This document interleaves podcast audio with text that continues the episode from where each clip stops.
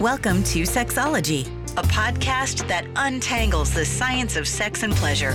And now, with this week's episode, your host, clinical psychologist, Dr. Nazanin Moali. You are listening to episode 313 of Sexology podcast. I'm your host, Dr. Nazanin Moali. Today we're going to talk about contraception, abortion, and miscarriages. I know that this is a sensitive topic for many people. If you are pro life or pro choice, I honor your decision. And I think it's important for everyone to have accurate information, as I will talk about it in my conversation with Dr. Catherine. When I was a teenager, I had a classmate who committed suicide because she was pregnant and she didn't know what to do when she was so hopeless that because of what she experienced, I decided to be an advocate for giving people accurate sexual health information. But again, if you, this is a topic that you are not comfortable with, maybe you can skip this episode. But for rest of you, if you're a heterosexual cisgendered couple within the age of, I don't know, 15 to 50, when you have sex, there's a chance that you, you will become pregnant. No birth control method are 100% effective. And if you just silently wonder about abstinence, know that the abstinence effectiveness is one of the worst.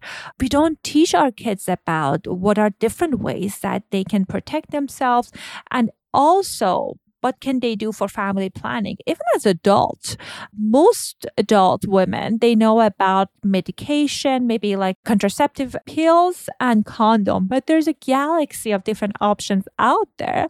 And as you can see, as I'm, as I'm talking with Catherine, there are things that my information isn't about that is not accurate. So I definitely encourage you to listen to this conversation.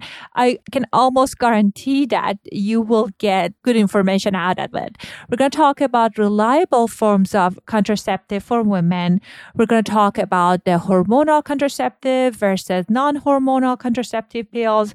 We're going to talk about Plan B pills. We're going to talk about pregnancy termination, the different laws and different states that has changed and what would that mean for someone wanting to get access to terminating their pregnancy? Before i go to the episode today i wanted to take a moment and thank our sponsor omgs yes omg yes is a website that was developed based on the large research study that was done at kinsey institute and they asked 10 of thousands of women what made their pleasure better solo and with the partner. And then they found the patterns of those discoveries, the physical techniques, psychological techniques, and all the tips and information that you would need in order to up level your sex life. And they created this really good videos, animations, and how to's as part of their website anyone can go to omgyes.com forward slash sexology for a special discount. And they have a free access for psychologists, therapists, and physicians. Reach out to them to get the free access. Our guest today is Dr. Kathleen LaRoche. Dr. Catherine is an assistant professor of public health at Purdue University. She's a public health social scientist and applied anthropologist who carried out community engaged action and intervention oriented research about sexual and reproductive health with a focus on abortion and pregnancy. She has published her work extensively in journals like Contraception and Women's Health Issues, and she has led and contributed to projects in Canada. She got a number of different awards. You can read her full bio in our show notes. Without further ado, here's my conversation with Dr. Catherine LaRoche. Hello and welcome back to another episode of Sexology Podcast. It's my honor to welcome Dr. Catherine LaRoche on our show. Catherine, welcome to our show. Thank you so much for having me. I'm really excited to be here.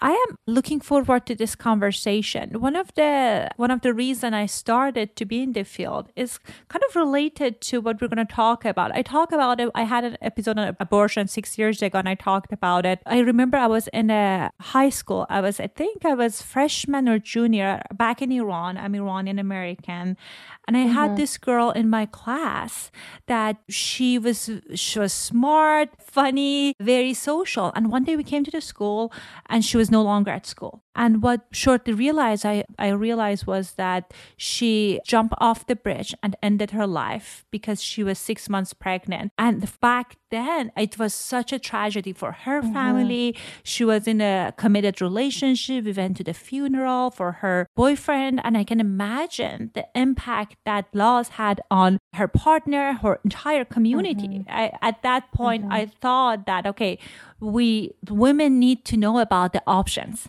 mm-hmm. because we know that abstinent based education is just not enough. So mm-hmm. I am so grateful that people are like you in the field doing the hard work, doing the research. And sorry, I started with a trauma vomit. no, that's but I'm sure you heard similar stories. yes, yeah. Unfortunately, that's not a it's not a one off instance, right? So that's I'm so sorry. No, thank you for for saying that. But her loss was so impactful mm-hmm. that right now more than 20 years later. That's why I'm passionate about doing sex, mm-hmm. sex education, uh, mm-hmm. uh, women about kind of pleasure and also family mm-hmm. planning. So on that note, let's let's talk about some of the challenge that some women are experiencing when it comes to contraceptives. What are some of the misconceptions that you hear that people are having around this? Mm-hmm. So I think the first thing, and I don't know if this is necessarily a misconception, but it's just something that I always like to emphasize when we're talking about contraception, is that there is no one size fits all method for everybody. And people have different needs and preferences and things that are available and accessible to them. And things also work differently in different people's bodies, and that's okay, and that's great. So we have an array of methods that people can choose from. And I always say that the best method of contraception is one that you like and you use consistently. And that's the best method for you. So I think that sometimes, especially clinicians and in public health discourses, we can get really hung up on sort of the effectiveness of methods and the tiered how what some methods are more effective than others. And that's definitely something that we want to consider and that is important to people but just because a method is the most effective method doesn't mean it's going to be right for someone or for everyone. So that's my first thing that I would say is that there's no one size fits all approach. Another thing that I've sort of heard come up sometimes is this idea that the longer you use different kinds of contraception, especially hormonal contraception, that it might actually become less effective over time, or this idea that your body sort of adjusts to the hormones. And so then the medications become less effective. And that's not true. That's incorrect. So we actually see that people have the highest rate of unintended pregnancy in the first year after they start a new method. And a lot of the time that's maybe because they're less familiar with the method or they're kind of figuring out how they want to use it or when they want to take it, getting into a routine. The other thing is that if we are thinking about this if someone says, I used the pill for 10 years and then I got pregnant, it just means that you had more chances that maybe you were using that method slightly incorrectly or you forgot to take a pill or things like that. So it's not necessarily that the method is becoming less effective over time. As well, we also know that using hormonal contraception does not decrease your fertility at all. So there's no long term effects associated with your fertility with taking contraception, hormonal contraception. And again, I think that we can, if we think about this, there's a lot of ways that we can understand why people might have their own experience that could make them think this or could associate this. But first of all, a lot of aging is associated with more fertility challenges. So maybe we stop taking contraception when we're in our late 20s or our 30s or our late 30s and we want to become pregnant you have become less fertile over time. And as well, it's very possible that there were pre existing issues with fertility or things like that that were undetected or we didn't think about because we spent so long in our life trying to avoid becoming pregnant. So it's not actually the method or anything that you've used that has changed your fertility over time. It's just sort of aging and life. I love that. And I think like having having this myth kind of floating around people kind of can be discouraging for some people to kind of use them or use these different methods in a reliable, mm-hmm. recommended ways. I remember when I was in college, it was again a long time ago, the understanding was it's it's preferred if the person that like I'm, I'm heterosexual, the guy is wearing a condom. And that was that was understanding. I cannot yeah. believe the level of the risk connected yeah. to that as far mm-hmm. as kind of STIs, pregnancy, all, mm-hmm. all sorts of things related to it. But I think for our younger listeners, what are some of the more reliable way of kind of preventing pre- pregnancy because mm-hmm. i feel like some of the strategies are excellent but it requires more of commitment to the method yeah. So the most reliable method for people will always be, as I said, the one that they're using consistently and correctly. So that is my big take home message. That being said, we do have some methods that are consistently more effective than other kinds. And so one sort of family of methods that we have is called long acting reversible contraception or LARC. And that includes the intrauterine device or the IUD and the implant. Lots of fun ac- acronyms there. LARC, IUD. And so these are methods that are inserted and removed by a healthcare provider. So the IUD is inserted into your uterus and the implant goes in your arm. And these are effective for between three and 10 years, depending on what kind of method that you use. And you did mention younger listeners. So I also want to emphasize that IUDs and implants are safe for people of all ages. This is actually kind of another myth that sometimes you hear that you can only have an IUD if you've already been pregnant or you've already you already have a child or something like that and that is not true at all. People of all ages, any age can use these methods and we actually have very good evidence that when younger people, teens have access to these methods and they choose to use them, that it reduces overall pregnancy rate. So these methods are considered to be some of the most effective methods because as I said, they're put in place and then removed by a clinician or a healthcare provider. So this means that there's less room for user error, right? So it's not something that we have to do every day. It's not something that maybe I forgot to refill my prescription for a pill at the last minute. And then by the time I go to CVS to pick it up, I didn't have my pills for three days or something like that. It's something that we use and put in, it puts in place and it stays there for a long time. So that's really why those methods are so effective. Then we kind of have this other category of methods that contain hormones. So this might be like the pill, the patch, or the ring. And these methods are also very effective, but they also do have this degree of user error because they depend on the person that is using them. And then I also just want to briefly address this kind of idea of non-hormonal methods. And I think that there's there's a little bit of a line and we have to have some nuance when we're talking about this. And I'm by no means saying that non hormonal methods are bad. People have different preferences and different priorities in these kinds of things.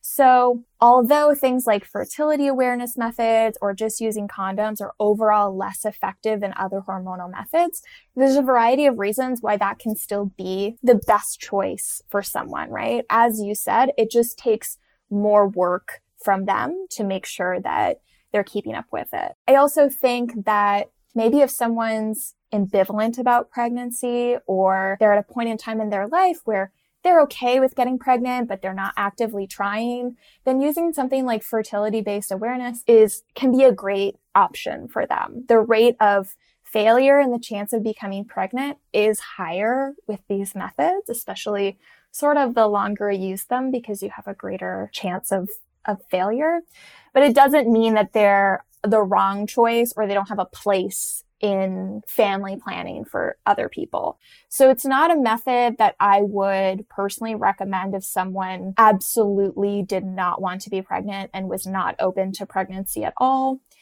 But you can also combine different kinds of methods. So, for example, using fertility awareness and condoms as a barrier method, which then will increase the effectiveness and you're overall less likely to become pregnant. So there's a lot of kind of different factors to consider in what is sort of the best choice for you.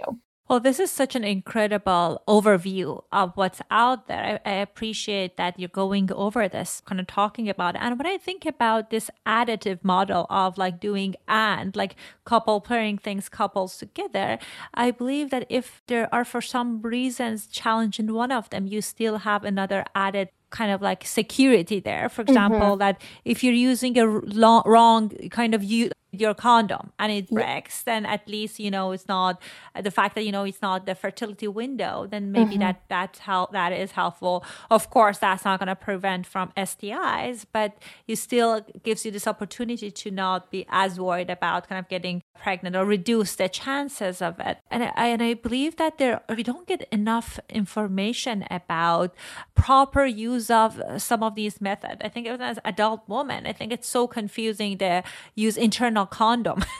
yes. Yeah. Yeah. It can be very confusing. So I can only imagine a teenager like handed the internal condom. What what would she think? Yes. And on that note, well, I think internal condoms are very hard to find, or they can be very hard to find, at least anecdotally for me and all the people that I've known, it can be hard to find.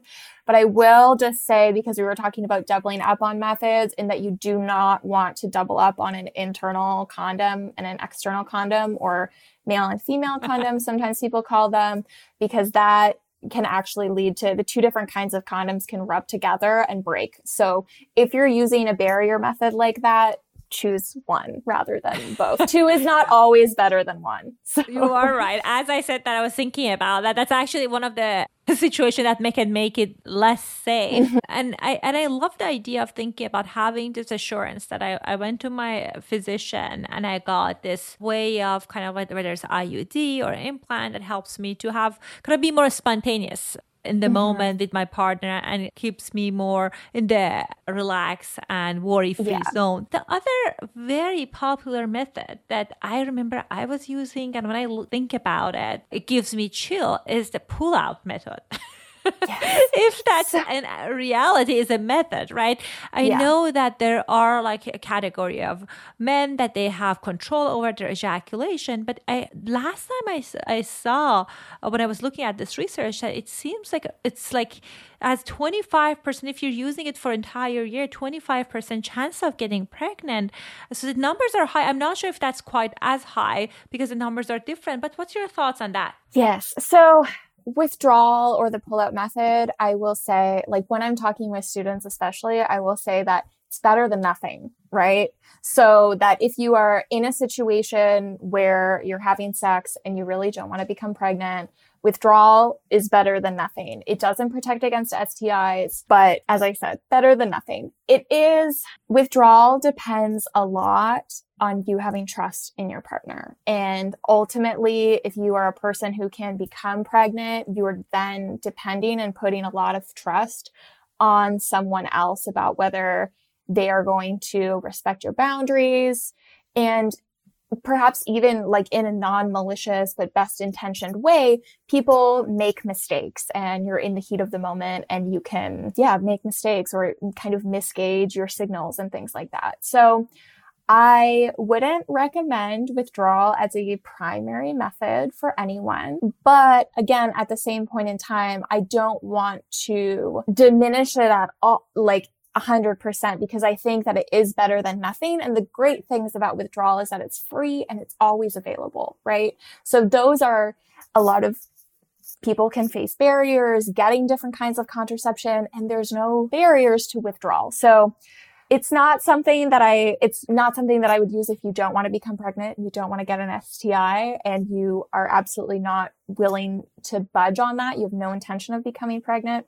But if it's all that you have, then it's better than nothing. Well, I love this attitude of better than nothing.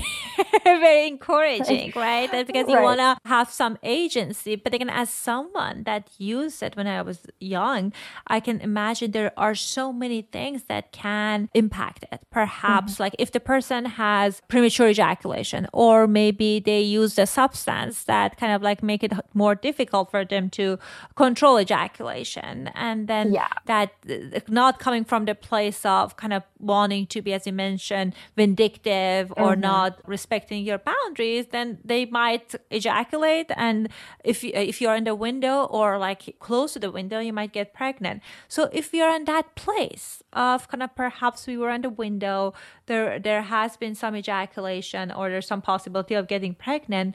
What are some of the suggestions you have for people to take care of themselves in those situations? So there's different kinds of emergency contraception. Sometimes people talk about this as plan B, it's kind of a colloquial name, but really emergency contraception is a family of different medications or devices that we can use to hopefully prevent pregnancy after unprotected or underprotected sex. So the actually the most effective kind of emergency contraception is the copper IUD. So this is a non-hormonal IUD. Can be hard to find a provider to insert it in sort of a short turnaround window. But this is the most effective kind of emergency contraception. I believe it's up to 10 days. Sorry, it's five days. It's five days. So a copper IUD can be inserted up to five days after you have un or underprotected sex. It's highly effective. And then you also get ongoing protection against pregnancy. Then there is, so Plan B, which is the brand name levonorgestrel emergency contraception that you can take for again it's actually up to five days after un or under protected sex but it is more effective the sooner that you take it so it's much better to take it as soon as you can within the first day than on the fifth day because the longer time goes on in between the more chance you have that you've ovulated. And once you've ovulated, the medication is not going to be effective at preventing pregnancy. Another thing about the levonorgestrel EC is that there's evidence that it's less effective in people over a certain weight. That it doesn't necessarily mean that like taking two of the pills or something like that is going to make it more effective. So I think that the baseline is somewhere around 155 pounds, which is actually very many people, many, many people weigh more than 155 pounds. So there's another kind of emergency contraception. The brand name is Ella and it's called, it's ulipristal acetate that is more effective in people of all weights. And it also tends to be slightly more effective for a longer period of time. And finally, if you have oral contraceptive pills. So just kind of like the regular pills that you take every day, and maybe you don't have access to Plan B or emergency contraception, you don't have money to pay for the pill.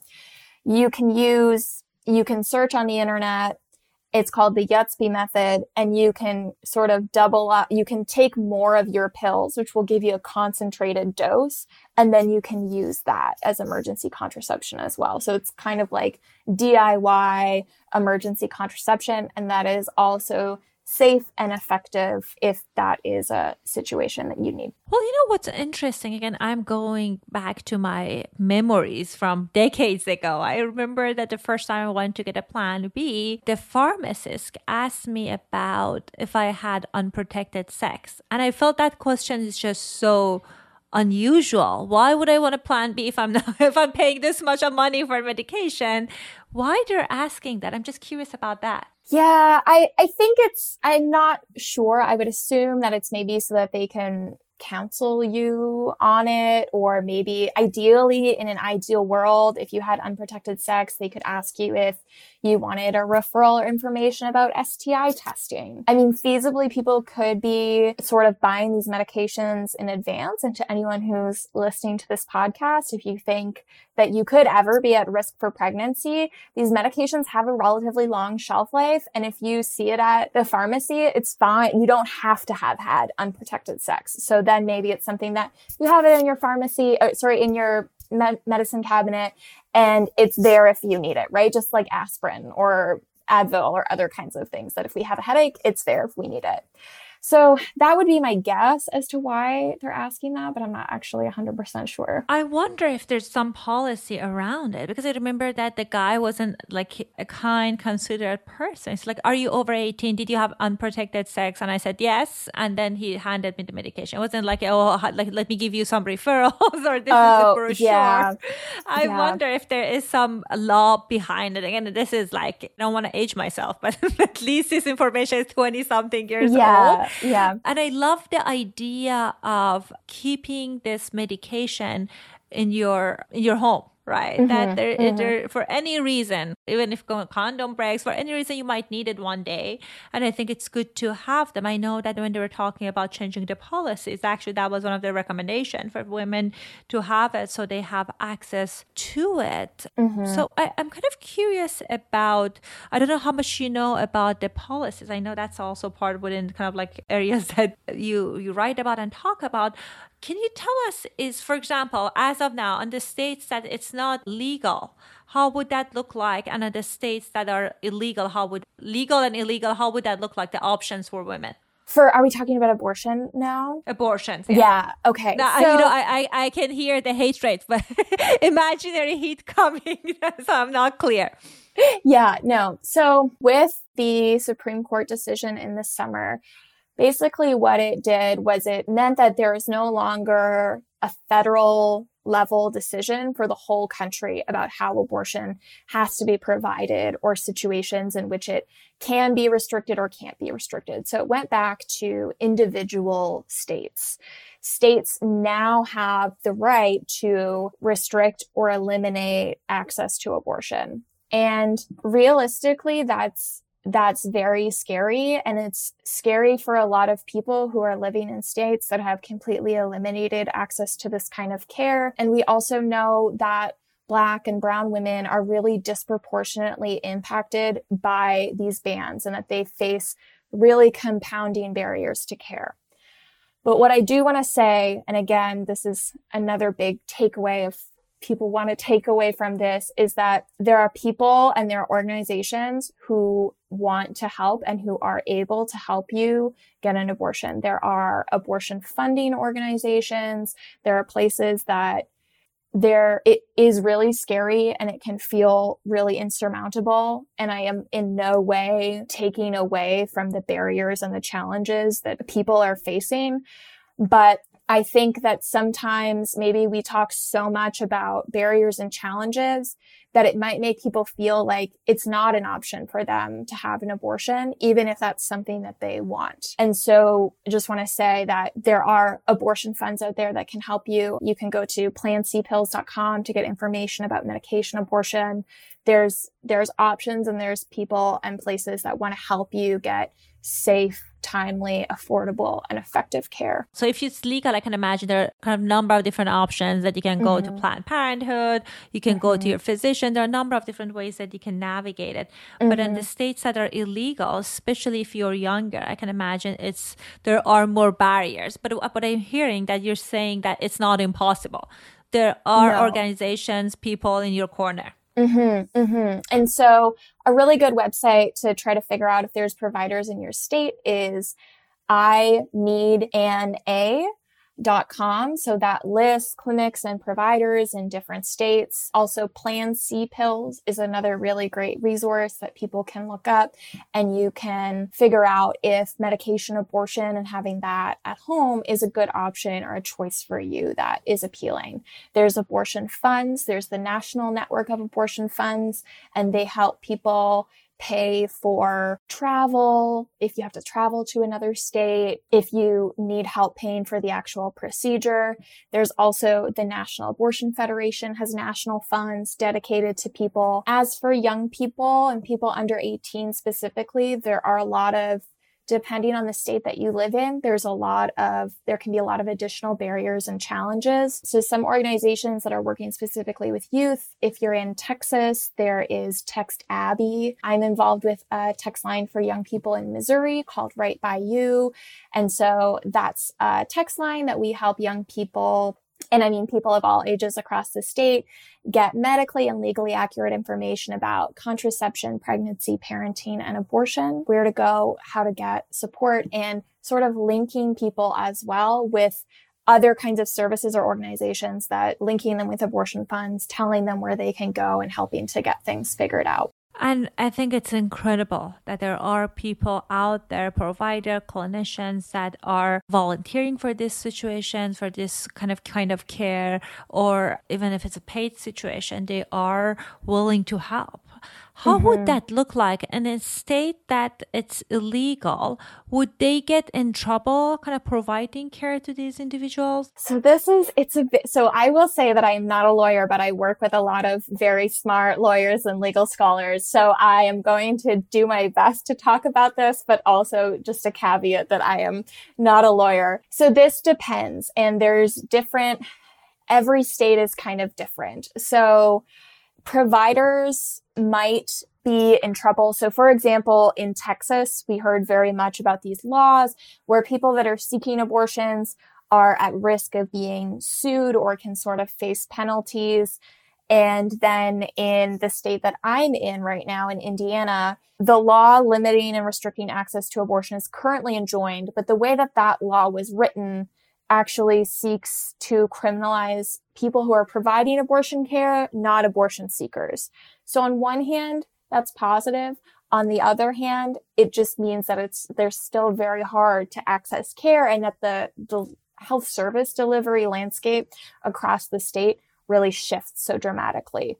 So people, there are states that have tried or have in place different kinds of laws that make it hard to travel to another state to access care, but that's mostly for young people. So Missouri is another example of a state that has special laws in place that if you try to help someone in Missouri who's under the age of 18, go to another state to get an abortion where they don't need parental consent or notification, that you can be charged criminally. So it is a very complicated legal landscape. The extent that individual people are being charged is unknown. And so there's a lot of fear with these kinds of things, but these different organizations and places that when you call or you text or you're trying to, they will be able to give you more information than I can. And they have worked with lawyers and legal teams and be able to sort of explain to you what's happening and, and the risks and everything like that so that you can understand better, especially because it is so state specific. And again, I'm not a lawyer, so none of what I just said is legal advice. well, I appreciate that, right? I think it's for many people, they will not have access to legal advice immediately. So I think having some outline and, and doing their own research is, is important. Mm-hmm. As, as a psychologist, I counseled people that they terminated their pregnancy and they were very happy about it. I, I counsel people that they regretted it. I had clients mm-hmm. that they, at the time, they thought it was a good decision. Now they're coming to therapy many years later, kind of have emotions about that. What are some of the recommendations you have for people, kind of things to think about if they are interested in terminating a pregnancy that was unplanned? Mm-hmm. So I think that a lot of the narrative, the narratives around abortion, when we talk about people's feelings or sort of the risks about emotional risks of abortion, tends to really be very polarized and focus on this idea of like people have this immense amount of regret surrounding their abortion or people feel very relieved, right? And certainly it's possible, and many people do feel both of those things. But at the same point in time, this is not something that's unique to abortion. With any sort of decision that we make in life, we can feel sad that we were in a situation that we had to make that decision, but also be grateful for the option that we had, right? Two things can be true at the same time. And someone can be grateful that they weren't forced to continue with a pregnancy that they didn't want right now and also sad because maybe they're in a relationship with someone that they really want to parent with someday or maybe the timing was really bad or maybe they don't have the money right now to be able to parent and support that child in the way that they want to. So people can and do feel all sorts of ways. And so I think that as healthcare providers or anyone that's interacting with with people who are pregnant, one of the best things that we can do is just not make assumptions. So don't assume that just because someone's pregnant, they want to continue to be pregnant. And don't assume that just because someone has an abortion or is considering an abortion that they are sad, like that they're devastated about this or that they, if they had more information, they would change their mind or, or something like that, right? And I think especially what I've heard a lot in talking with people about their abortion experiences is that sometimes this is really based on on age and so we kind of have these ideas about, oh, if you're 17 and pregnant, oh, you're definitely going to have an abortion. And if you're 30 and married and pregnant, you're definitely going to continue with that pregnancy. And people make these decisions for a variety of complex and interconnected reasons. And we can't make assumptions about that. And the other thing that I just want to say is that people a lot of these narratives we talk about sort of like what are the risks or what if you regret your abortion right? But really what the evidence shows is that although the vast majority of people don't regret their abortion it's very possible to to feel regret about it. But really the issue is that it's the the pregnancy right? So the pregnancy is actually what is the source of a lot of these feelings. And then people who decide to have an abortion might attribute that sadness or that regret to the abortion, if that makes sense. And then the other thing is that, and people, this is really not talked about, but there are people out there who have children that regret having children, or that if they could make that decision different, maybe they would. But it's also possible that our feelings about decisions that we make change over the course of our lives, right? So maybe this is a time where it's particularly sad, but maybe 10 years from now I would feel later, or a year from now I would feel later. So sorry, I would feel differently. So people can and do feel all sorts of ways about their abortions, and there's no right or wrong way to feel. And I think that we do know that most people don't regret their abortion, that when people feel well informed that they're able to make that decision autonomously without pressure from other people that that also really contributes to people feeling confident in their decisions and again just remembering that two things can be true at the same time and with all kinds of complicated or big, important life decisions, we can have different kinds of feelings about them at the same time. That is so true, right? Even kind of like hooking up with people or having sex with someone that you loved or not having sex with someone that you loved many years ago so it all can we can have different emotions and we can change our mind doesn't mm-hmm. mean that if we're having sadness about an experience it means like we made the wrong decisions exactly. about it. We get yeah. to have the emotions and experience it, but then kind of thinking about long term, that was the best outcome. Again, I'm mm-hmm. I'm someone that I'm pro choice, but mm-hmm. I never tell people to like this is you this is what you have to do. You have to kind of terminate pregnancy mm-hmm. or not because it's such a personal decision. But what's mm-hmm. interesting, I was reading some research, and perhaps maybe that was some of the research that you've done that there are we all know there are people that protesting outside places like Planned Parenthood and make the life of these women when they're making these decisions incredibly difficult. And research shows that it doesn't necessarily change women's mind, but it makes the experience even more painful. So tell us more about yeah. that. Yeah, so especially with things like protesting outside of clinics, we actually don't doesn't really change people's minds. It just really contributes to this idea of shame and stigma and that is also something that really kind of reinforces negative feelings that people might have. Because if people don't feel like they can talk about their experience, or maybe it's something so shameful that they get, they feel like they have to keep it a secret, or they don't want to talk to other people about it, then that can have negative outcomes, right? It feels really hurtful and sad to maybe not feel like we can talk about something that important that is happening in our lives with the people that are around us. So, yes, we don't, no one I don't want anyone who doesn't want to have an abortion to have an abortion. I want people to be able to make informed and empowered decisions about their reproductive health and then be able to access the care that they need to do that. And similarly, we also know that waiting periods, so mandatory waiting periods for abortion, don't really have an effect on how people doesn't change people's minds because people put a lot of thought and care into these decisions. And at the time that they've arrived at making that they know what they want.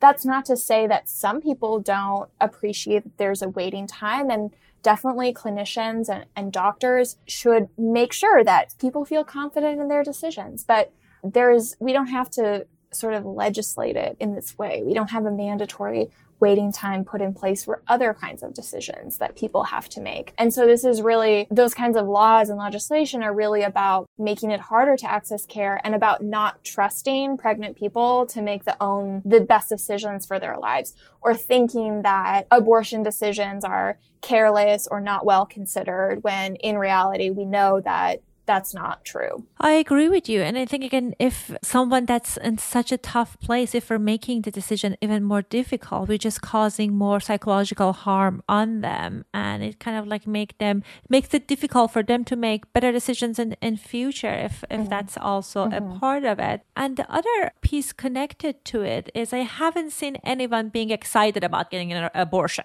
It's not something that's like people say, oh, wonderful. Let me, let me yeah. get in the habit of getting an abortion it's just so much pain and thought and frustration sometimes that gets to into this kind of making this decision. So i think that's also the part that people might not consider about when they're making these these kind of interventions to prevent mm-hmm. people from having mm-hmm. these terminations. Tell us about the young men or men who are kind of being with someone that's that now there's an unplanned pregnancy.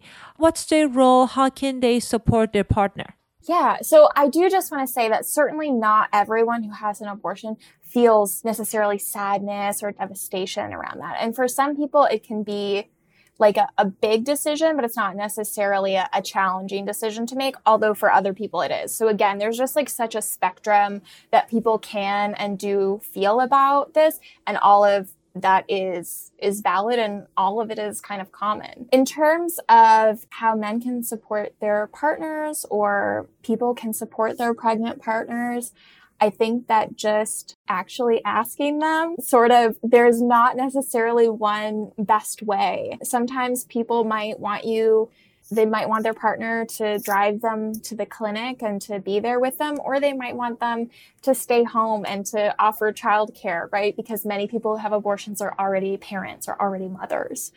So I think that just kind of with any interpersonal interaction, the best thing is to just ask your partner and show that you support them and, and maybe they want food or snacks or maybe they want alone time, right? Like everyone just kind of deals with things in different ways. And I also think that it's okay to have conversations about these, especially in the context of if you're in a committed relationship and you have a pregnancy, an unplanned pregnancy, or an unintended pregnancy that it's not something that you don't have to talk about just because maybe you're not the person who is pregnant. Ultimately, the decision comes down to the person who is pregnant.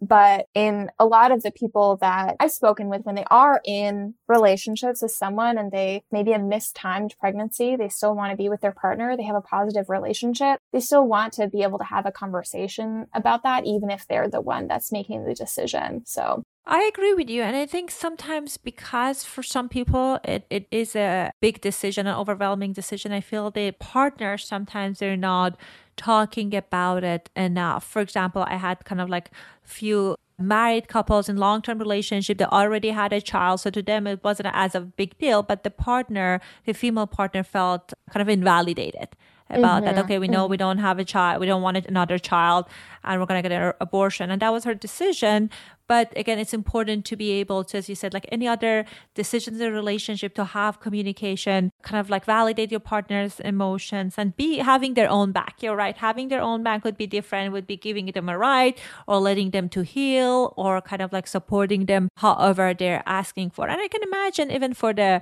in a heterosexual relationship, for male partner also could be a grieving process, whether it's like yeah. a whatever decision they're making as a couple. yeah, definitely different. Like people can't, male partners can and do also have feelings about abortion and i definitely understand that so again both both people just kind of having a conversation and making an effort to see and understand your partner's feelings and perspectives is is important i know that there are people that are curious about your work they want to learn about the research that you're doing so how can people get a hold of you so I don't have professional social media, unfortunately. So I am currently teaching and working at Purdue. So I have a Purdue email address. If anyone wants to email me, you can just Google Catherine LaRoche Purdue and then I'll come up and you can email me. I'm really excited right now. I, so I, I mentioned this text line in Missouri that I'm involved with Right by You. They're an incredible organization. So one of the projects right now that I'm doing is sort of an evaluation of that text line and the services that they provide for young people and people all across Missouri. So we can look at maybe is this a model that we want to extend to other states or make available, especially because we've had this massive shift in legislation across the US. And so we see that really localized, community based kinds of support are becoming increasingly important and playing such a big role in people's ability to be able to find care and access care. And then in January, pending IRB approval, we're in the process of getting that. I'm really excited to be launching a project that's going to be looking at people's miscarriage experiences in Indiana and looking at how anti abortion legislation or legislation that aims to restrict or eliminate access to abortion if that has an effect on people's ability or willingness to seek or access miscarriage care. Because even though we talk about abortion and miscarriage a lot of the time as really distinct healthcare issues, they're, they're very related because they use the same kinds of medications and they use the same kinds of procedures. And so when we actually kind of get down into it, it's not always clear whether something is an abortion or is a miscarriage, depending on how that's classified or, or organized or things like that. So we definitely have a fear that a abortion that, sorry, legislation that limits access to abortion could also limit access to life saving and essential miscarriage care. But it's really important to sort of look at that and document that and really include patients' own perspectives and experiences in that in that research. Well, thank you for all this wonderful work that you're doing and keep us posted on the result, result of the research. So hopefully that, that gives us lots of clear data. Thank you so much for your time. And it was my pleasure to have you on our show. Thank you so much. I can't thank you enough for speaking with me today. Bye there. I hope you guys found our conversation meaningful. It's mind blowing to me that how much research we do when we want to get a new computer or a refrigerator or iPhone or iPad but we don't do even a half of that research when it comes to choosing and finding a contraception for us that that works well for us.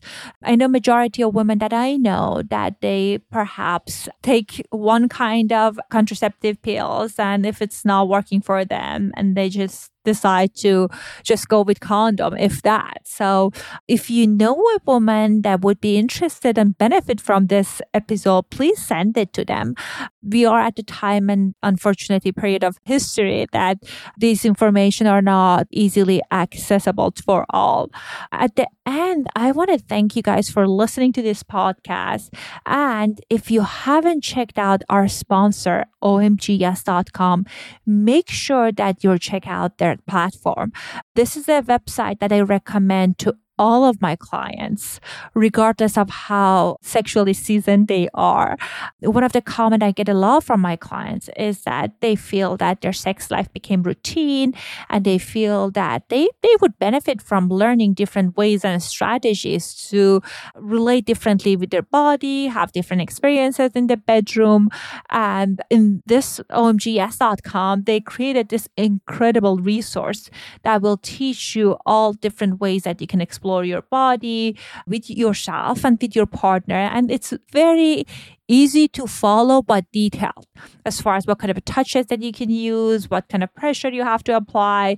So make sure you are checking out their website. The website is omgyes.com slash sexology. And if you're heading there, you're going to get a special discount.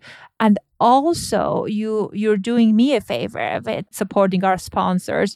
And if you are a therapist psychologist doctor they offer free personal access to you because it's just so good that they know if you try it you will share it with your own audience. All right. Thank you so much for being part of this show. I cannot wait until next week. Same time same place. Bye for now. Thanks for listening to sexology podcast for more great content, visit www.sexologypodcast.com. Please be advised that information presented on this podcast is not a substitute for seeking help from a licensed mental health provider.